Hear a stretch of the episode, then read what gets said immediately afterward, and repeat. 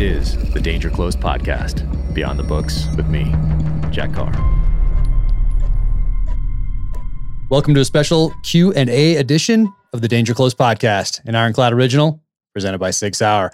All right, so before I get to those questions and answers that uh, uh, Ironclad picked out from, I think, Instagram and Twitter, um, before I get to those, and I just gave them a quick scan right here, so I didn't formulate any, uh, you know, long written out answers or anything like that.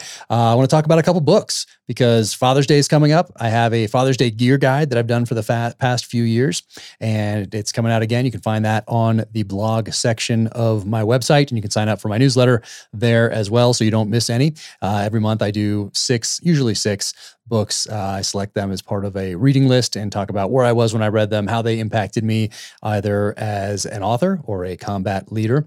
And this one, this will be some Father's Day edition right here. So, uh, Once an Eagle by Anton Myrer. This is probably my most recommended um, book. It's also my most gifted book. I used to give this to uh, my junior officers, to chiefs, to uh, people that I thought um, uh, would appreciate it in the SEAL teams. And really, this is historical fiction, but it follows two guys from pre World War One up to Vietnam. But really, it's a case study in leadership.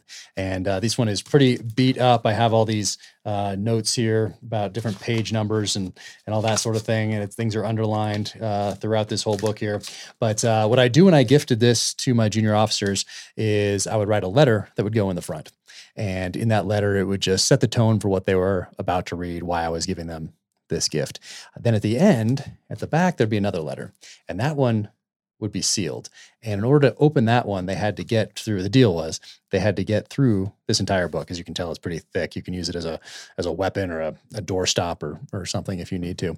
But uh, they had to get through this entire book in order to get my take on what they just read because I didn't want to uh, uh, influence their reading uh, experience beforehand. So uh, I set the tone with the letter in the front, and then when they got to the back, they could get my take on it. So, uh, Once an Eagle, Anton Myrer, great Father's Day gift if your dad has not read them, or if you're a dad and uh, and want to give one of your kids a gift. This is a great one to read in junior high, high school, uh, college. It's good to revisit this book at uh, at multiple times throughout one's life. I think so. Once an Eagle, Anton Myrer, right there.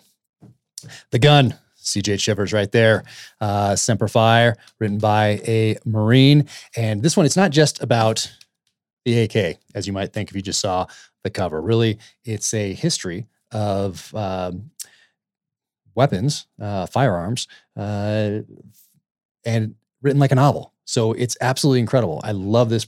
I mean, this book, I see, visit this one time and time again. I did for The Devil's Hand, where there's a passage about a specific Kalashnikov that really tells a story um, about uh, about that particular weapon. is almost a character in the book, uh, and how James Reese, the protagonist, the main character, uses it. So, uh, The Gun, highly recommended, reads like a novel, but you get a history of modern firearms in here. It's absolutely fantastic. All right, Ayn Rand, Atlas Shrugged.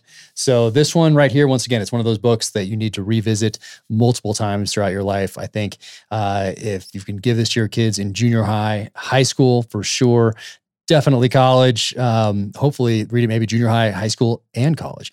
But uh, you can read about this. I've talked about it many times in the past. It's on my first uh, reading list, uh, as is uh, as is Once an Eagle right there.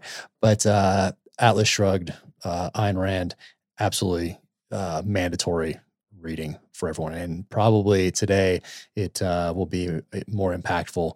Um, well, I shouldn't say that. It's a viewed in light of what's going on today, uh, it will be particularly illuminating. I think that's probably the best way to put it. So, Ayn Rand, Atlas Shrugged, fantastic, amazing life story. Also, um, for the author, you should check that out as well. All right, The Winds of War, more historical fiction right here. Herman Wouk, of course, wrote uh, uh, The Caine Mutiny um, and War and Remembrance, which is the follow on to The Winds of War. This takes you up to World War II through the eyes of a family. And then the War and Remembrance takes you through World War II. So, uh, Winds of War, once again, great for middle school, for high school, for college, for sure. Uh, and if you haven't read it, definitely do so. All right, one second after, man, this is a great book. Um, and you can get through this one pretty quick. It's, uh, man, it's this thing's moving. It's uh, it's timely uh, especially after 2020. Uh, if you didn't, if you felt like you weren't a little weren't prepared for what 2020 threw at you, um, well, read this; it'll just reinforce it. Uh, but one second after, definitely read this one as well. And then three felonies a day. So I've talked about this multiple times, but uh, really, this book's about an average person who gets up, goes to work, comes home, tucks the kids in for bed, and goes to sleep. And in the course of that day, has committed three felon- felonies, unbeknownst to them, because there are so many laws on the books and they're written so broadly uh, in that they can really be targeted. Uh, Stalin's chief of the secret police famously said, Show me the man and I'll find you the crime. And that's what this book is all about. So, mandatory as well. So, if you read these, hey, this is not a, a bad run. If you're going to read six books this year, these are uh, these are good ones right here. Okay, let's get to some of those questions, those Q and A questions. So once again, Ironclad picked these from I think uh, Twitter and Instagram, uh, maybe Facebook, but let's go through a couple of these. It says, uh, and I won't read the names yet. Maybe in the future I will. I haven't really thought that that through whether they're a, a handle or they're the real name here from Twitter and Instagram. But here's one. It says, "Hey Jack." Can you share how Chris Pratt and company trained for their roles? Who put them through their pistol carbine rifle paces? Are you and others on set to make sure what is captured is authentic and compelling? Um, so, yeah, so having 2020 being the year, of course, of COVID and travel restrictions and, and all the rest of it, um, that was tougher to do. So, I think in a different year, maybe they would have done more pre type training. Um, but uh, in this case, a lot of it was on the job training. And luckily, Chris has a solid foundation um, with weapons. I mean, he's a solid dude. So, uh, and in that first episode, uh, just like in the novel, there are seals on set, and there are seals uh, that are there are actors, uh, seals playing seals. There are seals that are technical advisors, that are stunt coordinators. So there are a lot of, of uh, seals on on set. So, um, uh, and particularly uh, Jared Shaw, who is dear buddy of mine. He's the reason this whole thing is being made, why the terminal list is coming to Amazon, because he handed the book, a rough draft, really, of the book, a galley copy to Chris and said, Here's your next project. And uh, we knew each other in the SEAL teams and uh, just a fantastic guy. And he tried out and got a role in the series and is crushing it. It's incredible. Um, I've seen the first episode already. I think I'm watching the second episode tonight, um, pre edits, but I am just so blown away um, with uh, with his acting ability, and it's awesome having him there on set because he can fix you know those little things here, those little tactic things here and there when you're not surrounded by seals for maybe a scene or something like that, uh, particular scene. Um, well, Jared's there to uh, to give his input and to, to make sure that things stay stay on track from a from a tactical team guy perspective. So that's that's amazing. Uh, Mendoza is on set as well all the time from War Office Productions. Uh, another good friend from the SEAL teams, uh, awesome dude. Uh, you might remember him from Act of Valor. He was one of the SEALs in that, and he's been doing the technical advising in Hollywood um, pretty much ever since. Really, um, he did the technical advising for Lone Survivor, uh, where he worked with Taylor Kitsch, who's now also in the terminal list. So so Ray's there every day. Jared is there every day. When we have the other SEAL specific parts, those guys are there. So it's uh it's pretty cool to be on set. It was like a reunion. It's like a SEAL reunion on set for that uh, that first episode. So that was so fun to be there and uh, and so cool to to be involved in it and see it come to fruition. So hey, that's that one. Let's see. What makes your book unique is the awesome detail in regards to gear. Will that somehow transfer to the series? Yes. And I didn't know if that was going to be the case because when you option something in Hollywood, I think everybody has a different story about how a different project gets made. Um, but uh, in this case, gear is an important part of the story. I use gear as character development tools because when I see somebody, uh, I see what they're if they're carrying a 1911 and a leather holster and a leather belt, it's cocked and locked. Or it's uh, that tells me something about them. Rather, seeing a striker fire pistol, Kydex holster, nylon belt, you know, that that tells me something different about somebody. So the gear is an important part of the novels, and they've been really interested in that on uh, on the Hollywood side of the house as we started as we kicked this whole thing off with the screenwriting process and getting the scripts ready and all that gear has played an important part in uh, just like it does in in the novels and they've been uh, yeah they want to get it right so it's really cool to uh, to see all that and see things get incorporated in, whether it's a you know it's Black Rifle Coffee or it's a, it's a certain pistol or it's a certain vehicle or whatever it is. Uh, it's really cool to see all these things incorporated into the script and now incorporated into the filming. So it's uh, it's super cool for me to see that. Let's see, next one. What has been the most difficult and most exciting part about seeing your work brought to the screen? You know, I have not had to do that the heavy lifting. I think the difficult part, um, and it wasn't necessarily for me, but I would say in general, the difficult part of seeing something that you create adapted is letting go of it. And uh, that's why trust is so important because when you hand something that you create over to somebody in Hollywood, you're trusting them to take it and run with it. Um, and in in this case, I got so lucky that uh, that Chris Pratt is that person, that Antoine Fuqua is that person, and uh, that they are taking this and developing it to tell the story through a visual medium, through an eight part series. So, uh, so I knew that going in because I've been a student of this for my entire life. I've been a reader my entire life, which means that I noticed and I took notes when uh, different books were adapted to television or movies uh, throughout my entire life. So the book First Blood by David Morrell, which came out in 1972, is much different than the movie First Blood with Sylvester Stallone. Both awesome, but very different. Uh, so I know that when you're telling a story through that visual medium, that it's going to be different, and uh, and that's okay.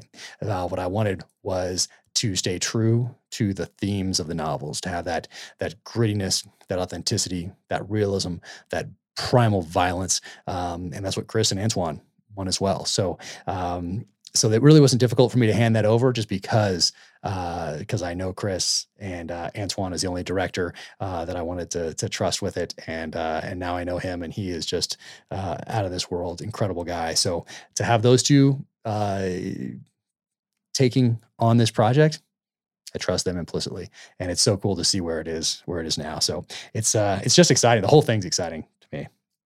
All right, here we go. How true to the book is the show, and what's it been like working with Chris Pratt? Always seemed like the coolest guy. He is. He's a normal dude, um, and he is a guy's guy and uh, just a normal guy you'd want to sit down and have coffee with. Which for me was important because my character in the novels, I wanted to create him, James Reese, as somebody that you'd want to, as a reader, sit down and have a beer with, sit down and have coffee with, hang out with, but also somebody who can flip the switch and get it done when uh, when it comes time to do the business. So, um, so Chris is amazing. Just cannot say enough good things about him. And to see him bring James Reese to life, he has exceeded expectations on all fronts. Like I had high expectations, uh, very high expectations, and he has exceeded each and every one of them. I just could not be more pleased with how how things are going. So super cool. And how true is it to the uh, the book? Um, so there will be differences for sure. Uh, and you have to go into it knowing that that's going to happen as an author, and then as a viewer also, you have to go into it uh, knowing that when you turn it on, it's there's going to be differences, and that and that's okay. Um, but because uh, you're telling a story in a different way. And in this case, there's uh, the element that's been introduced that I really love is that instead of a straight up political thriller, straight up action movie, it is a psychological thriller. And I think I'll leave it at that, but I could not be more pleased about that, taking that tact with it. Uh, I think it works uh, in a way that um, that'll exceed the viewer's expectations as well. So, uh, so super cool. So I'm fired up. Let's see. Jack Carr is so detailed on the weaponry. How much detail was put into the weaponry in this series? A lot. Um, so luckily we have Gary Tours out there, Extreme Props, and he's been doing this for a long time. And we got some really cool weapons in there. I don't know how much I'm allowed to say about all that stuff. Um, some things are different, uh, just because you know what you have access to, particularly when you're dealing with uh, California gun laws when you're making a uh, making a film. And I learned a lot about that. That's been pretty interesting to just see how the ATF is involved with Hollywood prop houses. Um, that's been I didn't really realize how that uh, that played out, but there's some interesting rules there. Um, so there's some things you can't get, some things you can. Something's going to be a little a little different, but for the most part, it's uh, it's it's right on. And he goes above and beyond to try to get uh, knives, to get pistols, to get rifles, uh, everything that uh, is weapon related, um, as close to the book as possible. So um, uh, there's a couple really cool things in there that I don't think I I think I'll let be a surprise. And uh, yeah, for when you read it, so or when you watch it, so that'll be that'll be pretty cool. But point being, weaponry on point. Let's see. And last one What scene are you most looking forward to see come to life? That one I'm going to keep close hold as well. Um, but I bet you can guess what it is. It's probably my one of my most frequently asked questions is about that chapter in the book and if they're going to do it in the series. So I'll just keep it at that because you never know what's going to get edited out on the cutting room floor. That's just so you never know. So, uh, but I'll just leave it at that. Um, uh, and also the other question that I get asked, uh, other than that one, is who's going to play Raife Hastings, and that's classified. All right, cool. Thank you so much. That is awesome. I think we'll probably do a few more of these where I answer some listener questions in the future. We'll figure out a better way to uh, to get those and pull those from whether it's YouTube or whether it's uh, Instagram or Twitter or maybe all three. Uh, we'll figure figure that out, that out and uh, and get that going here for future episodes if you like it. So if you like that, uh, let me know. Leave a five star rating and review on where, wherever you watch your podcasts to help beat some of those big tech algorithms that might not necessarily uh, like some of the things that uh, we talk about here on Danger Close. So uh, thank you for joining me once again. Uh, this is an Ironclad original presented by Sig Sauer. Thank you guys for crushing everything you do. And I'll see you next time on Danger Close.